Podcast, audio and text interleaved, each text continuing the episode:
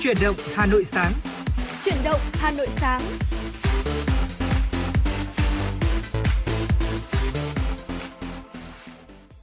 Hồng Hạnh và Trọng Hương xin gửi lời chào đến toàn thể quý vị thính giả. Và ngày hôm nay thì nhạc hiệu của truyền động Hà Nội sáng đã lại được vang lên. Và thưa quý vị, trong buổi sáng ngày hôm nay thì chắc chắn rồi, chúng tôi vẫn mang đến cho quý vị những tin tức mới nhất. Và bên cạnh đó là chắc chắn sẽ có những bản nhạc sẽ cùng với quý vị có thêm năng lượng và cả những sự thư giãn trong buổi sáng đầu ngày. Thưa quý vị, trong 60 phút của chương trình thì như thường lệ chúng tôi sẽ cập nhật đến cho quý vị những thông tin thời sự đáng chú ý, những nội dung mà chúng tôi đã chuẩn bị để có thể chia sẻ, bàn luận với quý vị và đương nhiên không thể quên được những giai điệu âm nhạc thật là hay mà ekip thực hiện chương trình sẽ lựa chọn gửi tặng đến cho quý vị. Hãy cố định tần số 96 MHz và đồng hành cùng với chúng tôi để đi qua những nội dung đáng chú ý nhé. Đồng thời quý vị cũng có thể gửi tặng cho bạn bè người thân của mình một món quà âm nhạc thông qua số điện thoại 024 3773 6688. Chúng tôi sẽ là cầu nối giúp quý vị đến gần hơn với những người thân yêu của mình thông qua làn sóng phát thanh FM 96 MHz. Hãy cùng đồng hành với Trọng Khương Hồng Hạnh. Ngay bây giờ chúng tôi có lẽ là sẽ gửi đến cho quý vị một giai điệu âm nhạc đầu tiên để khởi đầu một uh, uh, ngày mới và hy vọng là quý vị cũng sẽ luôn luôn đồng hành và luôn luôn đóng góp để chương trình của chúng tôi ngày càng hoàn thiện hơn nhé. Và thưa quý vị, chắc chắn rồi, món quà âm nhạc đầu tiên mà Hồng Hạnh và Trọng Khư gửi đến quý vị là một ca khúc mà có lẽ rằng là sẽ mang rất nhiều cảm xúc trong buổi sáng ngày hôm nay. Xin mời quý vị sẽ cùng đến với ca khúc Hà Nội của tôi với sự thể hiện của Minh Vương, Em For You và Tiến Minh. Và chỉ một vài phút nữa thôi thì chúng tôi sẽ quay lại với quý vị với những thông tin mới nhất. Xin mời quý vị sẽ cùng thưởng thức.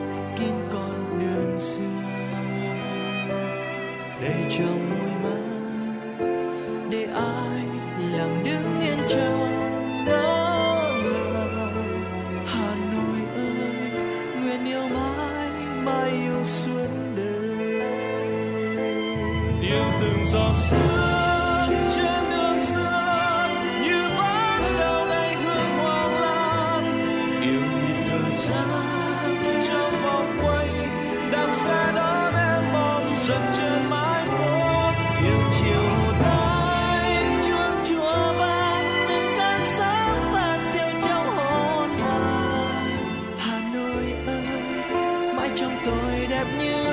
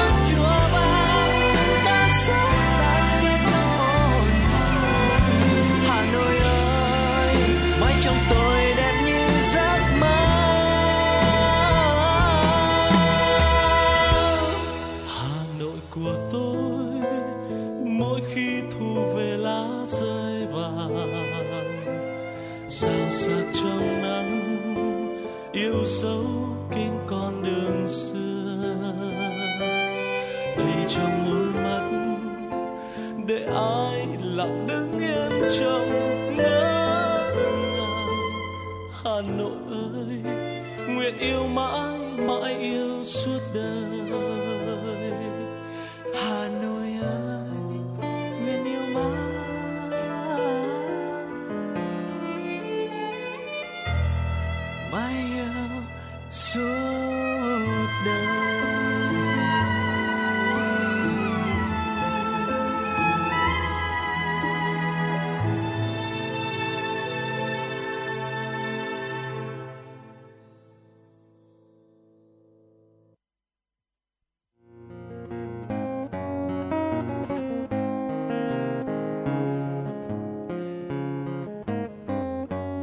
Podcast Đầy Hà Nội hôm nay có gì hấp dẫn nào?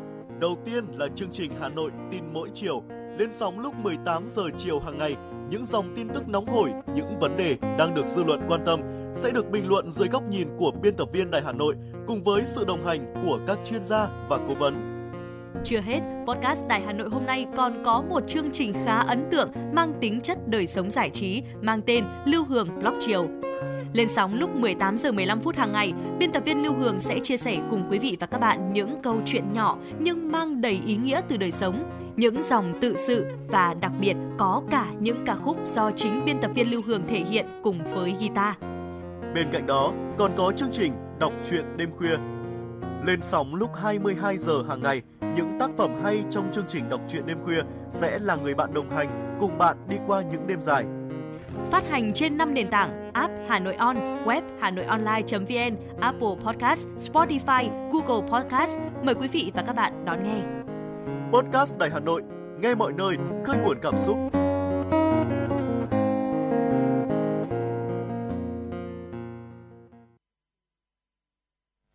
Quý vị thân mến, chúng ta vừa cùng nhau lắng nghe giai điệu Hà Nội của tôi với sự thể hiện của Minh Vương, Em For You và Tiến Minh. Ngay bây giờ xin mời quý vị sẽ cùng đến với một số những tin tức trong nước đáng chú ý. Ủy ban nhân dân thành phố Hà Nội vừa ban hành kế hoạch tổ chức hoạt động phục vụ Tết Nguyên đán Giáp Thìn 2024 nhằm đáp ứng nhu cầu mua sắm, vui chơi, đón Tết của nhân dân thủ đô. Thành phố chỉ đạo Sở Công Thương, Trung tâm xúc tiến đầu tư thương mại du lịch thành phố Hà Nội chủ trì phối hợp với các sở ngành, Ủy ban nhân dân các quận huyện tổ chức 83 điểm chợ hoa xuân từ ngày 20 tháng 1 năm 2024, tức ngày 10 tháng 12 âm lịch đến 20 giờ ngày 9 tháng 2 năm 2024 tức ngày 30 tháng 12 năm 2023 âm lịch. Sản phẩm trưng bày gồm các loại hoa, cây, quả, cảnh, đồ thủ công mỹ nghệ và các sản phẩm phục vụ Tết Nguyên đán, đồng thời tổ chức các hội trợ xuân và hoạt động vui chơi, giải trí phục vụ Tết, hội trợ nông sản thực phẩm an toàn và các sự kiện kích cầu tiêu dùng. Bên cạnh đó, quảng bá giới thiệu trải nghiệm các giá trị Tết truyền thống, các giá trị bản sắc Hà Nội và các vùng miền, đẩy mạnh các hoạt động xúc tiến thương mại, giới thiệu các sản phẩm đặc trưng, truyền thống, các sản phẩm thủ công mỹ nghệ, làng nghề truyền thống và các hoạt động giải trí gắn với ngày Tết. Thưa quý vị, để kịp thời xử lý các ùn tắc khi xe khách ra vào bến xe, tình trạng xe khách rùa bò, dừng đỗ, đón trả khách gây mất trật tự trên đường, Thanh tra Sở Giao thông Vận tải Hà Nội có kế hoạch lập 7 chốt tuần tra tại khu vực các bến xe khách lớn trên địa bàn thành phố. Kế hoạch của Thanh tra Giao thông Hà Nội nêu rõ, các đơn vị có liên quan là các đội nghiệp vụ, đội thanh tra giao thông tại các địa bàn, các quận huyện từ nay đến hết quý 1 năm 2024 có nhiệm vụ đảm bảo trật tự an toàn giao thông, trật tự đô thị tại vị trí địa bàn được giao phụ trách, phân luồng hạn chế ùn tắc giao thông, kiểm tra xử lý giải tỏa các vi phạm trong hoạt động kinh doanh vận tải. Thời gian thực hiện các nhiệm vụ trên được kế hoạch đưa ra là sáng từ 6 giờ đến 9 giờ và chiều từ 16 giờ đến 19 giờ. Bộ Y tế vừa có công văn gửi Ủy ban nhân dân các tỉnh thành về việc chủ động kiểm soát hiệu quả dịch bệnh truyền nhiễm trong mùa đông xuân năm 2023-2024.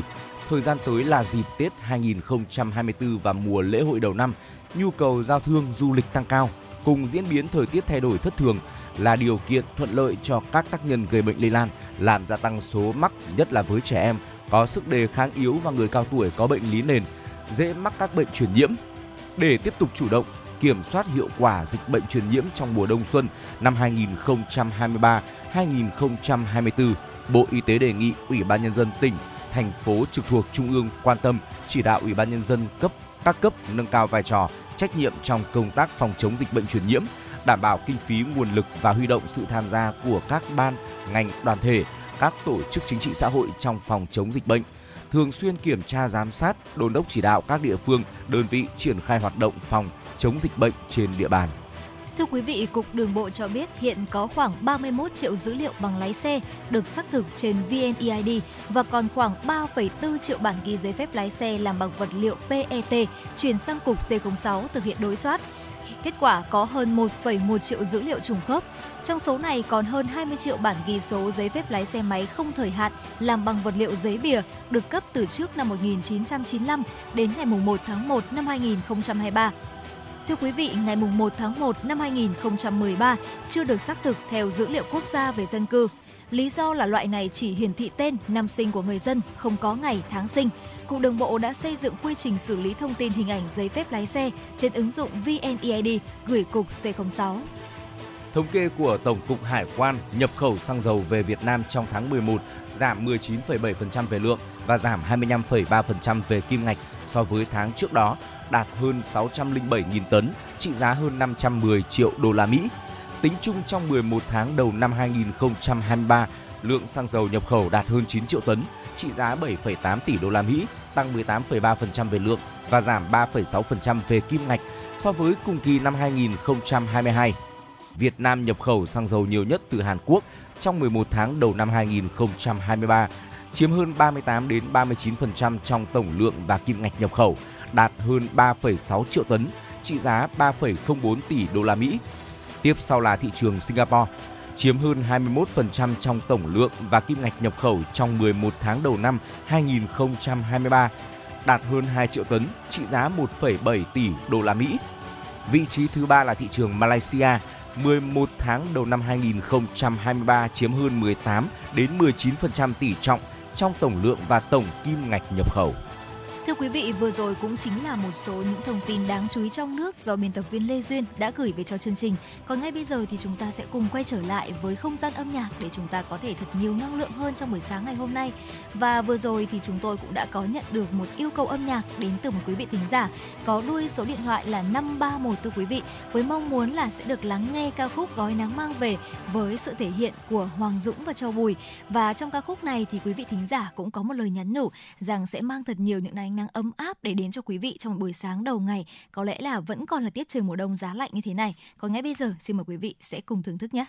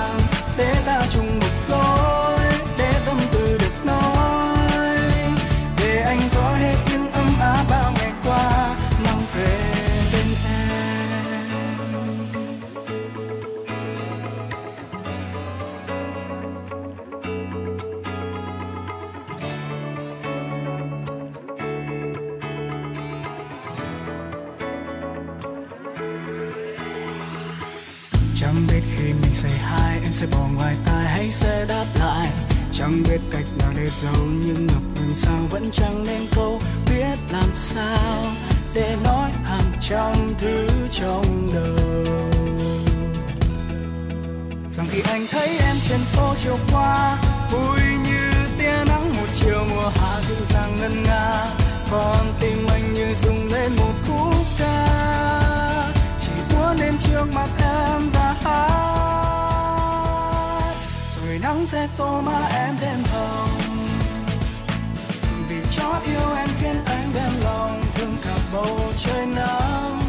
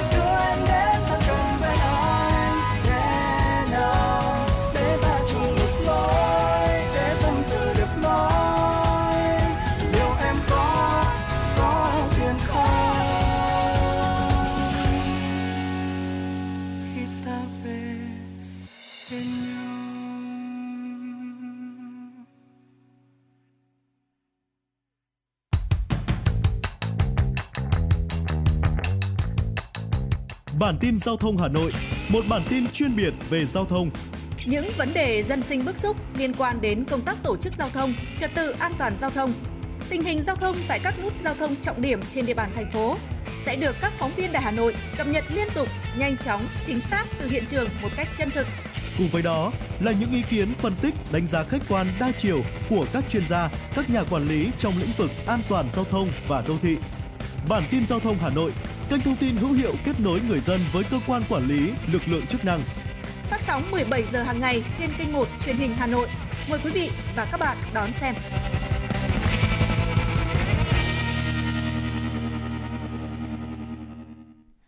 Thưa quý vị, qua giọng hát của Hoàng Dũng và Châu Bùi thì có lẽ là những tia nắng đầu tiên đã về trên làn sóng của FM96 cùng với Hồng Hạnh và Trọng Khương rồi. Mong rằng quý vị chúng ta cũng sẽ khởi đầu ngày mới bằng thật nhiều năng lượng và cũng sẽ đón ngày hôm nay chính là ngày thứ tư đúng không ạ? À, với rất nhiều những công việc hiệu quả và một tâm trạng thật là vui vẻ quý vị nhé. Còn ngay bây giờ thì tiếp nối chương trình cũng sẽ là những tin tức trong nước đáng chú ý mà chúng tôi sẽ gửi đến quý vị. Xin mời quý vị sẽ cùng theo dõi. 20 triệu lượt khách nội địa và 4 triệu lượt khách quốc tế là những con số ấn tượng mà du lịch Hà Nội đã đạt được trong năm 2023. Theo báo cáo của Sở Du lịch Hà Nội, tổng lượng khách du lịch đến với Hà Nội đạt 24 triệu lượt khách, trong đó lượng khách quốc tế đạt 4 triệu lượt. Tổng thu từ hoạt động du lịch đạt hơn 87.000 tỷ, tăng 45,5% so với năm 2022. Hiện Hà Nội có hơn 3.700 cơ sở lưu trú du lịch với hơn 71.000 phòng Năm 2023 cũng là năm Hà Nội bội thu giải thưởng quốc tế với nhiều vị trí đánh giá xếp hạng cao như điểm đến du lịch thành phố hàng đầu châu Á, điểm đến du lịch thành phố hàng đầu châu Á cho kỳ nghỉ ngắn ngày, cơ quan quản lý du lịch thành phố hàng đầu châu Á, điểm đến thành phố Gold tốt nhất thế giới năm 2023.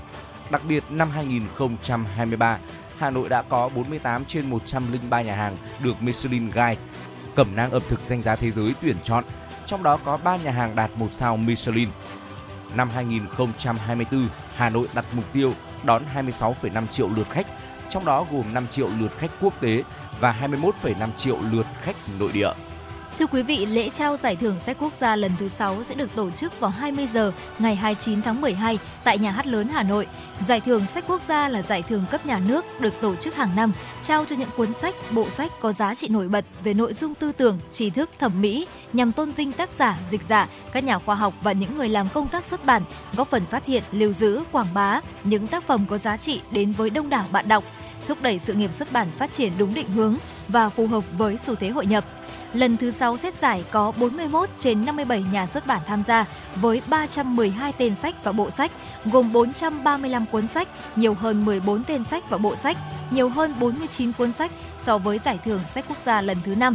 Các hội đồng xét giải đã làm việc thận trọng, nghiêm túc, khách quan và chọn được những cuốn sách tiêu biểu có giá trị cao để trao giải. Kết quả, Hội đồng Giải thưởng Sách Quốc gia lần thứ 6 đã thống nhất trao giải cho 41 cuốn sách, bộ sách, trong đó có 2 giải A, 10 giải B, 11 giải C và 18 giải khuyến khích. Ủy ban nhân dân quận Hoàn Kiếm Hà Nội có thông báo về việc kéo dài thời gian hoạt động các không gian đi bộ trên địa bàn quận Hoàn Kiếm dịp Tết Dương lịch 2024. Thời gian tổ chức các không gian đi bộ trên địa bàn quận Hoàn Kiếm từ ngày 29 tháng 12 thứ 6 đến hết ngày 11 tháng 1 năm 2024 thứ hai, kéo dài thêm một ngày so với lịch hoạt động trước đó. Theo Chủ tịch Ủy ban nhân dân quận Hoàn Kiếm Phạm Tuấn Long, việc kéo dài thời gian hoạt động các không gian đi bộ trên địa bàn quận để tạo điều kiện cho người dân và du khách thuận lợi di chuyển khi vui chơi trong dịp nghỉ Tết Dương lịch 2024. Quận Hoàn Kiếm yêu cầu các phòng ban đơn vị thuộc quận, công ty cổ phần Đồng Xuân và Ủy ban nhân dân các phường chủ động phối hợp triển khai thực hiện tốt các nhiệm vụ được phân công, đảm bảo an ninh trật tự đô thị, trật tự an toàn giao thông, vệ sinh môi trường, mỹ quan đô thị, đảm bảo các quy định về phòng chống dịch bệnh, phòng chống cháy nổ, an toàn cho nhân dân và du khách. Thưa quý vị, chỉ còn vài ngày nữa năm mới 2024 sẽ đến. Như thông lệ vào ngày đầu tiên của năm, Đài Hà Nội sẽ tổ chức buổi hòa nhạc năm mới nhằm đem tới một bữa tiệc âm nhạc đặc sắc cho khán giả. Chương trình sẽ có sự xuất hiện của giọng soprano nổi tiếng người Ý Angela Nisi, được dẫn dắt bởi nhạc trưởng người Nhật Honda Tetsuri với nhiều bản hit cổ điển chất lượng được đông đảo công chúng yêu thích trên toàn thế giới. Nối tiếp thành công của ba chương trình Hà Nội Concert trong năm 2023 với các chủ đề Hòa nhạc năm mới, Giai điệu người lính và Nỗi nhớ mùa thu. Hà Nội Concert Hòa nhạc năm mới năm 2024 được kỳ vọng là một sự kiện âm nhạc thường niên đặc sắc có dấu ấn quốc tế. Hà Nội New Year Concert 2024 dưới sự chỉ huy của nhạc trưởng Honda Tetsuri. Phần biểu diễn của dàn nhạc giao hưởng quốc gia Việt Nam sẽ được tổ chức vào 20 giờ ngày 1 tháng 1 năm 2024 tại Nhà hát lớn Hà Nội. Chương trình được phát sóng trực tiếp trên kênh Hà Nội 1, app Hà Nội On, kênh phát hành FM96 và các nền tảng số của Đài Hà Nội. Triển lãm bộ sưu tập tranh họa sĩ Nguyễn Ngọc Thọ, họa sĩ thuộc thế hệ thứ ba của nền mỹ thuật hiện đại Việt Nam với 75 tác phẩm mang đậm mang đậm dấu ấn văn hóa, lịch sử dân tộc đã khai mạc chiều qua tại không gian văn hóa Việt số 16 Lê Thái Tổ, Hàng Trống, Hoàn Kiếm, Hà Nội. Cố họa sĩ Nguyễn Ngọc Thọ sinh năm 1925, mất năm 2016, là một tên tuổi nổi tiếng. Ông thuộc thế hệ thứ ba của nền mỹ thuật hiện đại Việt Nam sau Đông Dương và Kháng Chiến. Ông là một trong 76 học viên của khóa Tô Ngọc Vân từ năm 1955 đến năm 1957, khóa đầu tiên của trường cao đẳng mỹ thuật Việt Nam sau ngày hòa bình lập lại. Tên tuổi của họa sĩ Nguyễn Ngọc Thọ gắn với nhiều thể loại như sơn mài, sơn dầu, bột màu, màu nước và tranh khắc gỗ đen trắng, một chất liệu phổ biến vào những năm 1960-1970. Các sáng tác của ông nổi bật ở chất Á Đông đậm nét và mỗi tác phẩm đều mang dấu ấn văn hóa, lịch sử qua nhiều giai đoạn mang tính bước ngoặt, góp phần ca ngợi tinh thần, vẻ đẹp con người, đất nước quê hương. Triển lãm diễn ra đến hết ngày mùng 2 tháng 1 năm 2024.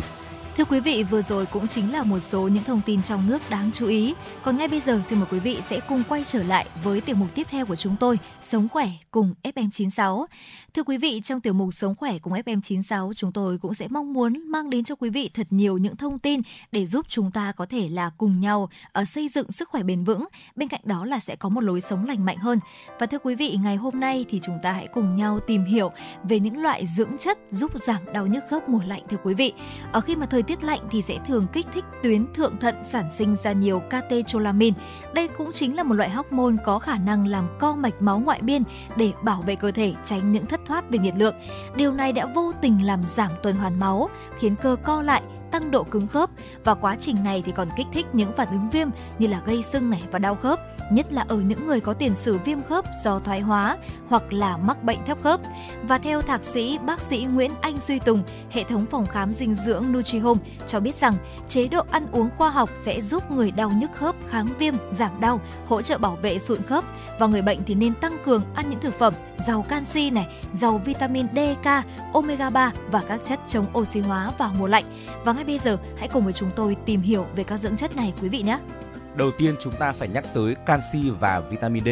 Canxi là thành phần chính cấu tạo nên xương. Vitamin D giúp hệ tiêu hóa tăng cường hấp thụ canxi. Ăn uống đầy đủ canxi và vitamin D giúp duy trì mật độ khoáng chất trong xương, hạn chế tình trạng hao mòn xương quá mức do viêm khớp và ngăn ngừa biến chứng dính khớp. Mỗi người trưởng thành cần bổ sung 800 đến 1000 mg canxi và 15 đến 20 microgram vitamin D mỗi ngày. Thực phẩm giàu hai dưỡng chất này bao gồm sữa và chế phẩm từ sữa như sữa tươi tách béo, sữa chua, phô mai, trứng như là trứng gà, trứng vịt, trứng cút, các loại cá béo như cá hồi, cá ngừ, cá thu, cá trích, các loại nấm như nấm hương, nấm đông cô, nấm mèo. Tiếp đến là vitamin K, thưa quý vị. Vitamin K hỗ trợ kiểm soát hoạt động của nguyên bào tạo xương là osteoblast và tế bào phân giải xương là osteoclast. Nếu osteoblast có nghĩa là nguyên bào tạo xương thưa quý vị, giúp xương liên tục tăng sinh mồ mới và khỏe mạnh thì uh, tế bào phân giải xương thì lại hỗ trợ xương dọn dẹp những tế bào lão hóa hoặc tổn thương. Bổ sung vitamin K thì có thể cân bằng nội bào giữa cả hai nguyên tố trên và duy trì xương chắc khỏe.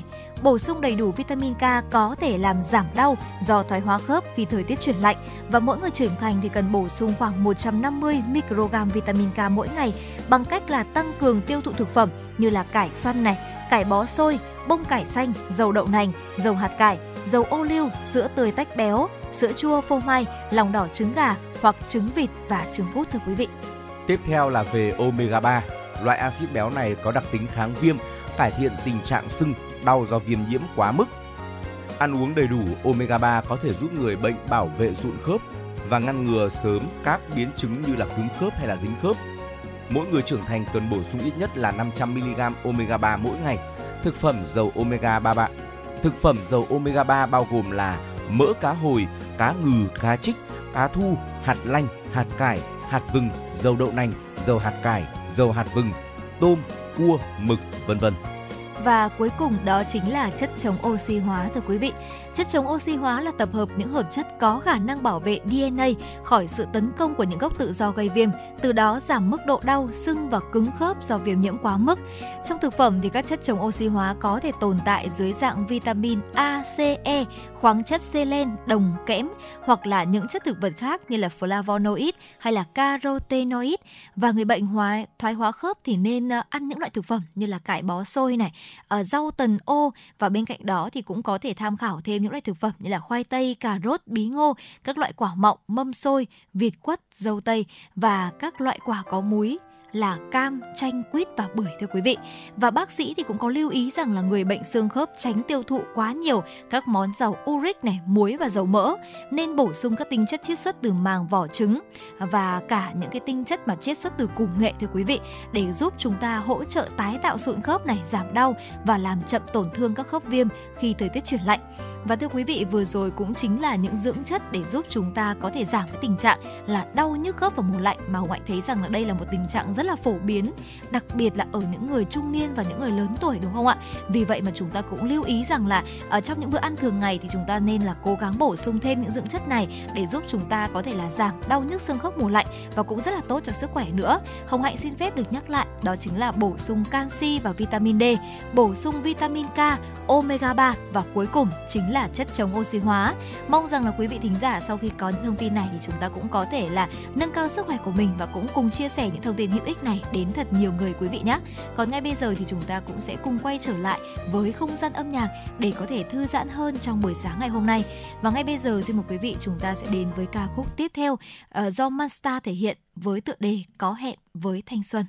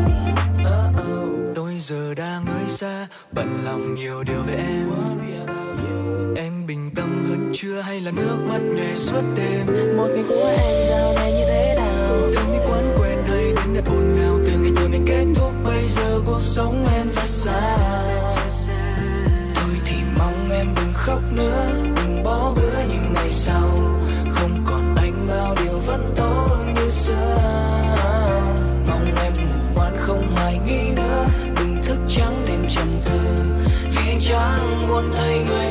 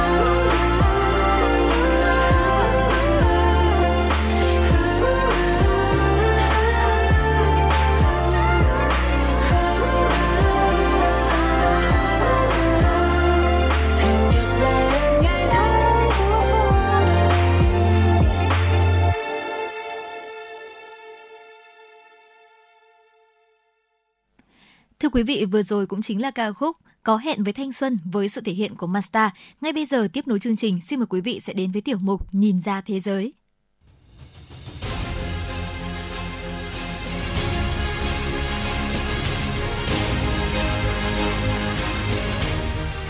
Nhìn ra thế giới. Nhìn ra thế giới.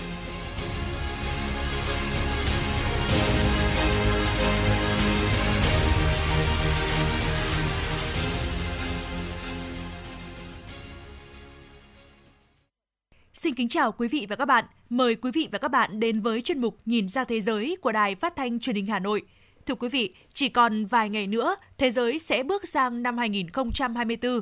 Trong năm mới, thế giới sẽ chứng kiến con số kỷ lục với 57 quốc gia đại diện cho hơn 50% dân số toàn cầu tổ chức các cuộc bầu cử.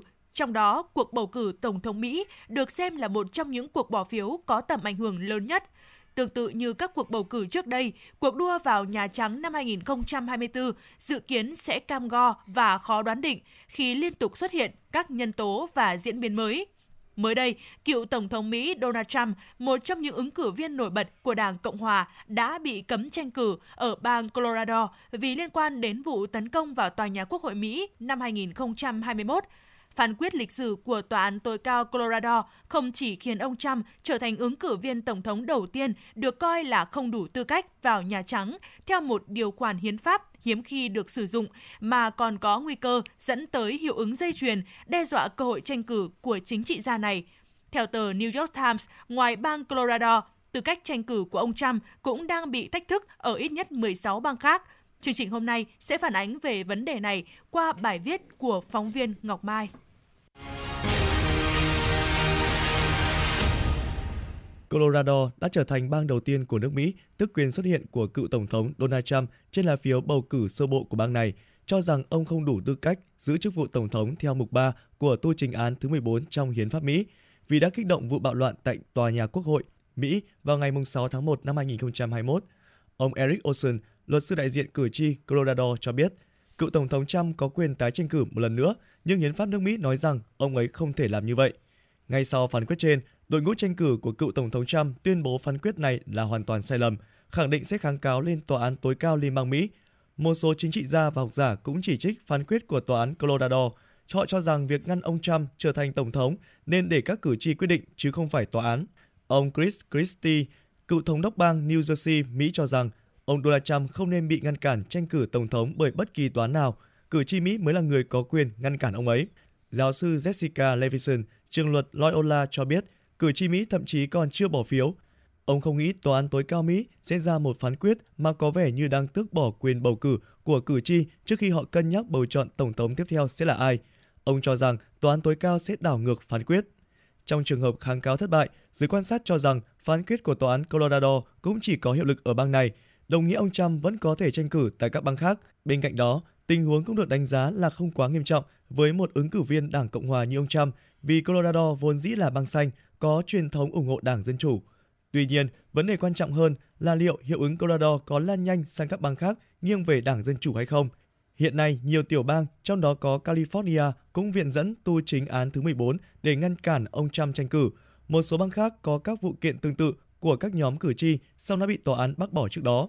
Về phía Đảng Cộng Hòa, quyết định của tòa án Colorado hay lời đe dọa của bang California được xem như một màn đấu đá chính trị trong bối cảnh ông Trump đang dẫn trước đương kim Tổng thống Joe Biden ứng cử viên của Đảng Dân Chủ trong các cuộc thăm dò dư luận gần đây. Đảng Cộng hòa cũng đe dọa sẽ xóa tên Tổng thống Joe Biden khỏi phiếu bầu sơ bộ. Ngoài ra, giới quan sát cho rằng việc tòa án của một bang do Đảng Dân Chủ kiểm soát ra phán quyết bất lợi cho ông Trump cũng có thể tạo hiệu ứng ngược. Làn sóng xanh của Colorado có thể là chất xúc tác giúp chiến dịch tranh cử của ông Trump vận động thêm nhiều nguồn tài trợ, đồng thời giúp chính trị gia 77 tuổi này giành được thiện cảm hơn từ cử tri. Cô Audrey McKinnon, cử tri Colorado, Mỹ chia sẻ những quyết định và ý kiến của các ứng cử viên như ông Trump là những điều mà cô muốn bỏ phiếu ủng hộ hơn. Theo cô nghĩ, sẽ có thay đổi đáng kể trong cuộc bầu cử. Được biết, trước phán quyết của Colorado, ông Trump chưa bị tòa án nào kết tội kích động nổi dậy hoặc bị truy tố tội danh này liên quan tới vụ bạo loạn tòa nhà Quốc hội. Ông từng bị Hạ viện Mỹ luận tội vì cáo buộc kích động bạo loạn nhưng được Thượng viện tha bổng sau đó. Trong bối cảnh như vậy, dư luận Mỹ đang hướng cái nhìn về phía toàn tối cao Mỹ với mong muốn tránh biến cuộc bầu cử tổng thống Mỹ thành một cuộc tẩy chay nhau bằng tòa án, đưa nó về với đúng quỹ đạo của một cuộc đối đầu bằng lá phiếu của cử tri. Phán quyết của tòa án Colorado không phải là vụ việc duy nhất gây rắc rối cho cựu Tổng thống Mỹ Donald Trump. Truyền thông nước này hồi cuối tuần qua đã công bố đoạn ghi âm cuộc điện thoại cho thấy ông Trump đề nghị quan chức bầu cử bang Michigan không công nhận chiến thắng năm 2020 của Tổng thống Joe Biden Cùng với đó, cựu thị trưởng thành phố New York, ông Rudy Giuliani, đồng minh của cựu Tổng thống Mỹ Donald Trump đã nộp đơn xin phá sản. Ông Rudy Giuliani bị tòa án yêu cầu bồi thường hơn 148 triệu đô la Mỹ cho hai cựu nhân viên bầu cử bang Georgia mà ông đã cáo buộc gian lận sau khi ông Donald Trump không giành chiến thắng trong cuộc bầu cử tổng thống năm 2020. Trang tin The Joy News ngày 22 tháng 12 đăng tải đoạn ghi âm cuộc nói chuyện điện thoại vào ngày 17 tháng 11 năm 2020 giữa ông Trump với hai quan chức bầu cử của Đảng Cộng hòa ở quận Wayne, bang Michigan. Ông Trump hối thúc các quan chức này không ký chứng nhận kết quả bầu cử Tổng thống 2020, hay nói cách khác là không công nhận chiến thắng của Tổng thống Joe Biden.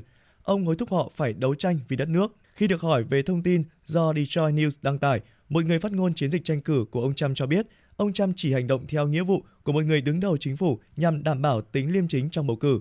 Trong khi đó, ông Giuliani, người được mệnh danh là thị trưởng nước Mỹ, vì đã lãnh đạo thành phố New York sau vụ tấn công ngày 11 tháng 9 năm 2001, phải đối mặt với hàng loạt khoản nợ bắt nguồn từ công việc luật sư thay mặt cho cựu Tổng thống Trump. Trước đó, trong phiên tòa kéo dài 4 ngày, hai cựu nhân viên bầu cử Ruby Freeman và Say Marshall ở Atlanta, Giorgio cho biết họ đã bị đe dọa nghiêm trọng sau khi ông Giuliani quy kết họ cố gắng đánh cắp cuộc bầu cử ở bang Georgia cách đây hơn 3 năm, một cách vô căn cứ. Ông Giuliani tiếp tục lặp lại những cáo buộc đó sau phán quyết buộc bồi thường ngày 15 tháng 12 của bồi thẩm đoàn ở Washington, mặc dù ông đã thừa nhận trước tòa rằng các phát biểu đó mang tính chất phỉ báng. Động thái khiến hai cựu nhân viên bầu cử nộp đơn kiện ông lần thứ hai. Trong hồ sơ nộp lên tòa án New York, ông Giuliani cho biết bản thân có các khoản nợ từ 100 đến 500 triệu đô la Mỹ, trong khi tài sản cá nhân chỉ từ 1 đến 10 triệu đô la Mỹ. Động thái mới của ông Giuliani sẽ tạm dừng tất cả các vụ kiện dân sự nhằm vào ông. Tuy nhiên, việc đó dường như vẫn không thể giúp ông Giuliani né tránh số tiền phải bồi thường cho hai cựu nhân viên bầu cử. Theo các nhà phân tích, tình cảnh khó khăn của cựu luật sư Giuliani cho thấy những rắc rối sẽ còn tiếp tục bổ vây cựu Tổng thống Trump khi ông đang đối diện hàng loạt thách thức pháp lý nghiêm trọng khác. Ông Giuliani và ông Trump hiện cùng bị truy tố hình sự ở bang Georgia vì những cáo buộc liên quan can thiệp bầu cử tổng thống năm 2020 tại bang này.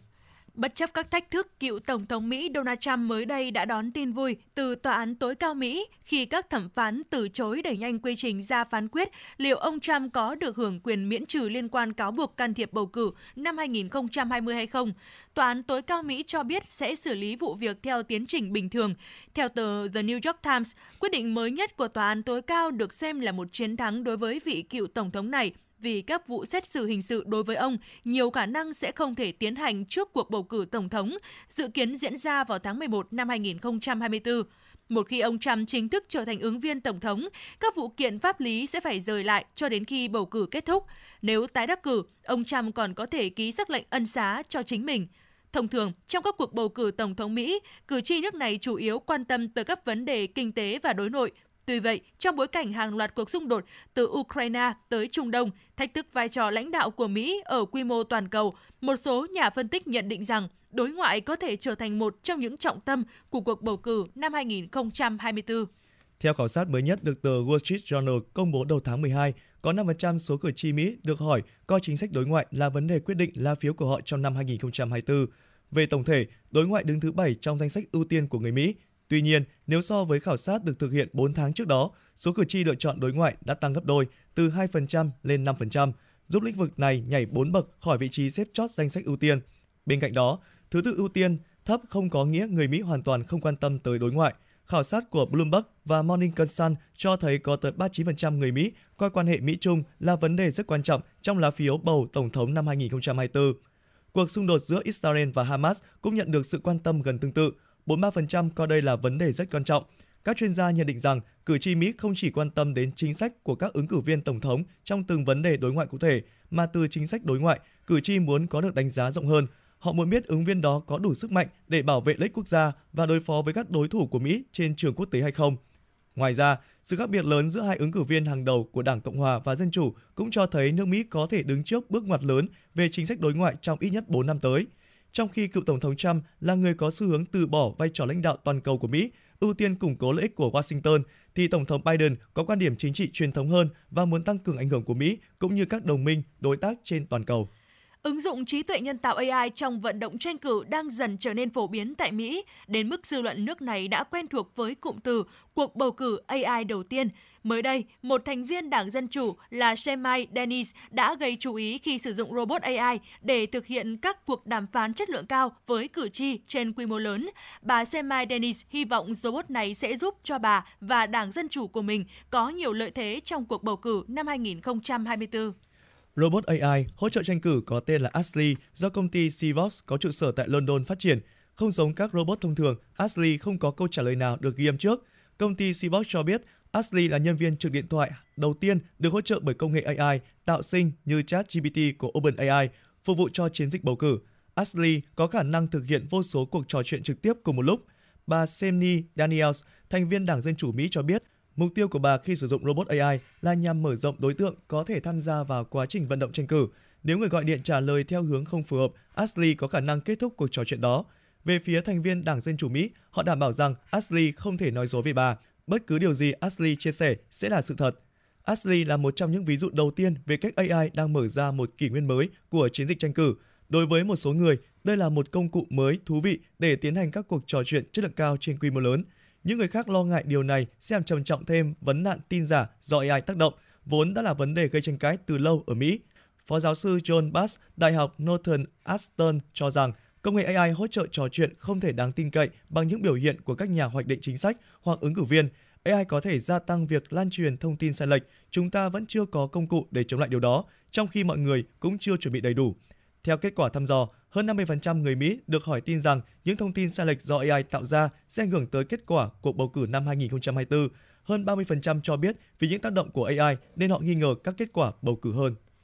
Kết quả thăm dò dư luận về mức độ tín nhiệm của Tổng thống Joe Biden và cựu Tổng thống Donald Trump cho thấy tỷ lệ ủng hộ dành cho cả hai ứng viên Tổng thống tiềm năng của hai đảng Dân Chủ và Cộng Hòa hiện đang bám đuổi nhau ở khoảng cách xích sao. Các diễn biến mới nhất về cuộc đua vào Nhà Trắng là dấu hiệu cho thấy cuộc cạnh tranh giữa hai đảng trong cuộc bầu cử sắp tới sẽ rất khốc liệt. Đến đây, mục nhìn ra thế giới của Đài Phát thanh Truyền hình Hà Nội xin được khép lại. Cảm ơn quý vị và các bạn đã đồng hành cùng chúng tôi. Xin chào và hẹn gặp lại.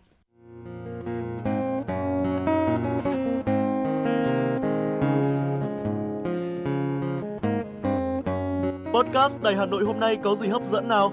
Đầu tiên là chương trình Hà Nội tin mỗi chiều, lên sóng lúc 18 giờ chiều hàng ngày. Những dòng tin tức nóng hổi, những vấn đề đang được dư luận quan tâm sẽ được bình luận dưới góc nhìn của biên tập viên Đài Hà Nội cùng với sự đồng hành của các chuyên gia và cố vấn. Chưa hết, podcast Đài Hà Nội hôm nay còn có một chương trình khá ấn tượng mang tính chất đời sống giải trí mang tên Lưu Hương Blog Chiều. Lên sóng lúc 18 giờ 15 phút hàng ngày, biên tập viên Lưu Hương sẽ chia sẻ cùng quý vị và các bạn những câu chuyện nhỏ nhưng mang đầy ý nghĩa từ đời sống, những dòng tự sự và đặc biệt có cả những ca khúc do chính biên tập viên Lưu Hương thể hiện cùng với guitar. Bên cạnh đó, còn có chương trình Đọc truyện đêm khuya. Lên sóng lúc 22 giờ hàng ngày, những tác phẩm hay trong chương trình Đọc truyện đêm khuya sẽ là người bạn đồng hành cùng bạn đi qua những đêm dài phát hành trên 5 nền tảng app Hà Nội On, web Hà Nội Online.vn, Apple Podcast, Spotify, Google Podcast. Mời quý vị và các bạn đón nghe. Podcast Đài Hà Nội, nghe mọi nơi, khơi nguồn cảm xúc.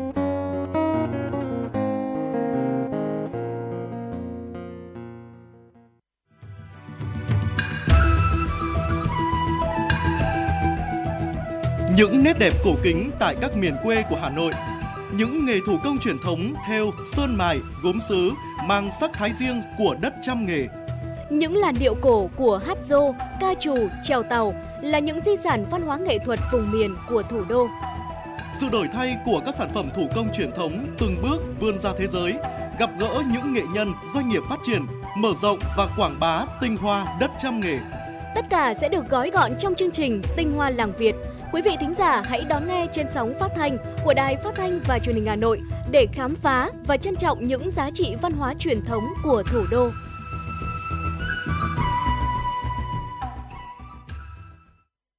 Quý vị và các bạn thân mến, quý vị và các bạn vừa cùng Trọng Khương Hồng Hạnh đến với chuyên mục Nhìn ra thế giới với những thông tin thật là hữu ích. Còn ngay bây giờ tiếp nối chương trình, hãy cùng chúng tôi đến với một số những thông tin thời sự quốc tế đáng chú ý sau đây. Thưa quý vị, nền kinh tế Mỹ đang phải đối mặt với thời kỳ hạ nhiệt kéo dài do chính sách tiền tệ thắt chặt gây thiệt hại cho cả nền kinh tế và thị trường tài chính. Tăng trưởng kinh tế năm nay ở Mỹ có vẻ không mạnh mẽ như dữ liệu cho thấy. Đáng chú ý, mức lãi suất ưu đãi nhất mà các ngân hàng Mỹ đưa ra đã tăng từ 3,25% lên 8,5%, tăng hơn gấp đôi trong thời gian gần đây. Liên quan đến cho vay tín dụng, quy mô cho vay công nghiệp và thương mại tại các ngân hàng thương mại Mỹ đã bị thu hẹp kể từ tháng 1, trong khi cho vay tiêu dùng chứng kiến sự sụt giảm đáng kể so với cùng kỳ kể từ tháng 10 năm ngoái. Các khoản cho vay bất động sản cũng đã giảm mạnh so với cùng kỳ năm trước kể từ tháng 3 phía cung của nền kinh tế thể hiện sự yếu kém với chỉ số sản lượng công nghiệp giảm 0,6% và chỉ số sản lượng sản xuất giảm 0,7% so với tháng trước. Giá lương thực cao trong những năm gần đây đã thúc đẩy nông dân trên toàn thế giới trồng thêm ngũ cốc và hạt có dầu, nhưng người tiêu dùng sẽ phải đối mặt với nguồn cung thắt chặt hơn vào năm 2024 trong bối cảnh thời tiết El Nino bất lợi, hạn chế xuất khẩu và yêu cầu về nhiên liệu sinh học cao hơn. Sau nhiều năm tăng mạnh, giá lúa mì, ngô và đậu nành toàn cầu ghi nhận xu hướng giảm trong năm 2023 do giảm bớt các nút thắt ở Biển Đen và lo ngại về suy thoái kinh tế toàn cầu, dù vẫn dễ bị tổn thương trước những cú sốc nguồn cung và lạm phát lương thực trong năm mới.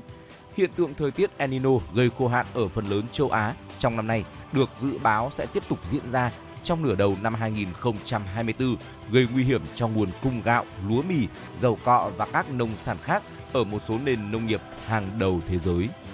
Thưa quý vị, hàng chục nghìn người ở miền Nam Thái Lan chịu ảnh hưởng nghiêm trọng do lũ lụt, trong khi Malaysia gấp rút sơ tán người dân đến các trung tâm cứu trợ.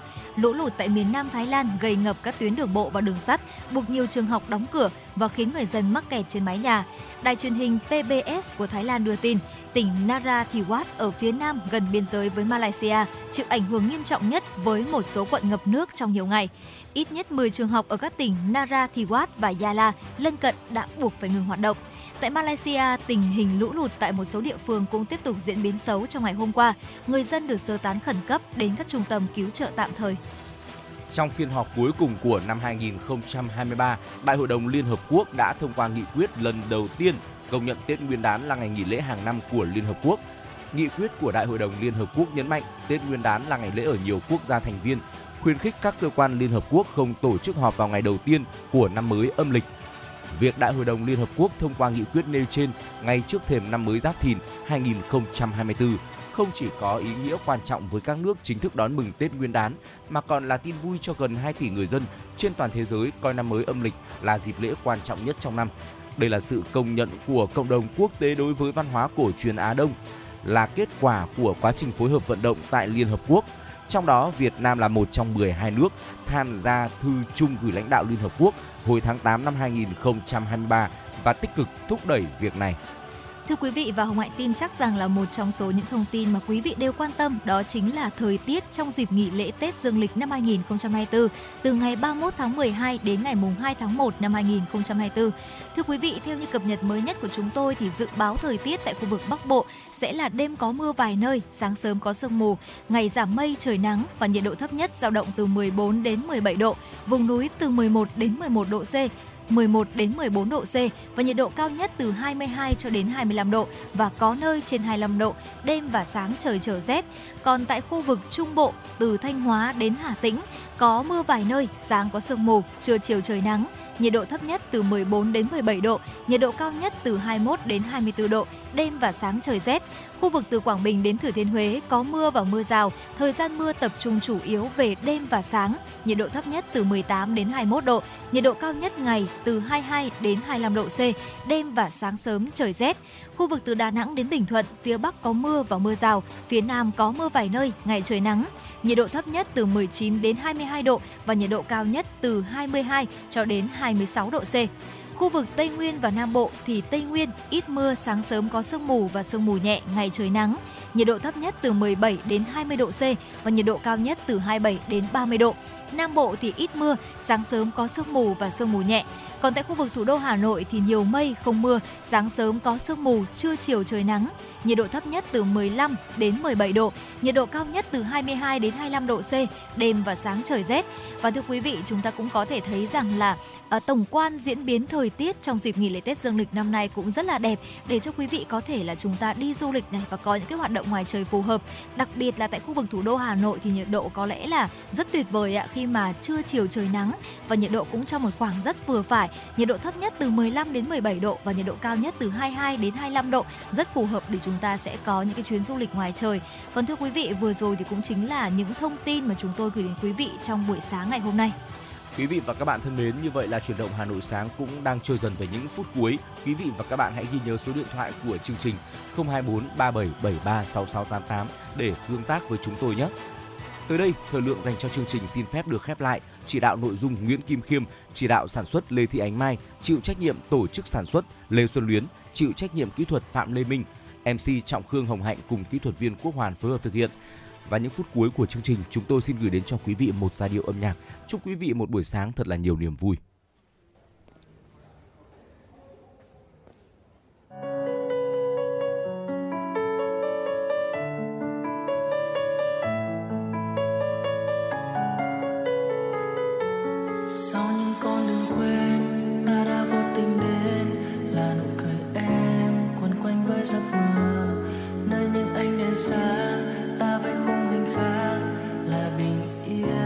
Sau những xem lần sau cuối là bao điều tiếc nuối.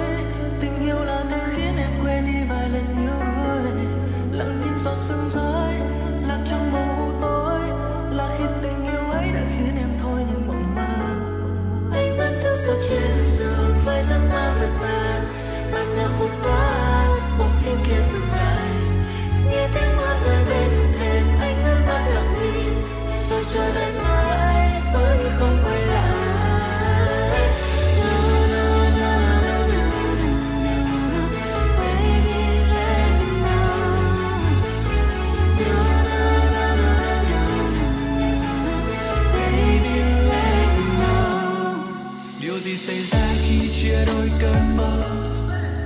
thực tại kia không có em đợi chờ. Nhìn từng hạt mưa rơi bên hiên vỡ tan, từng ký ức lỡ mang, sao nỡ quên vội vàng.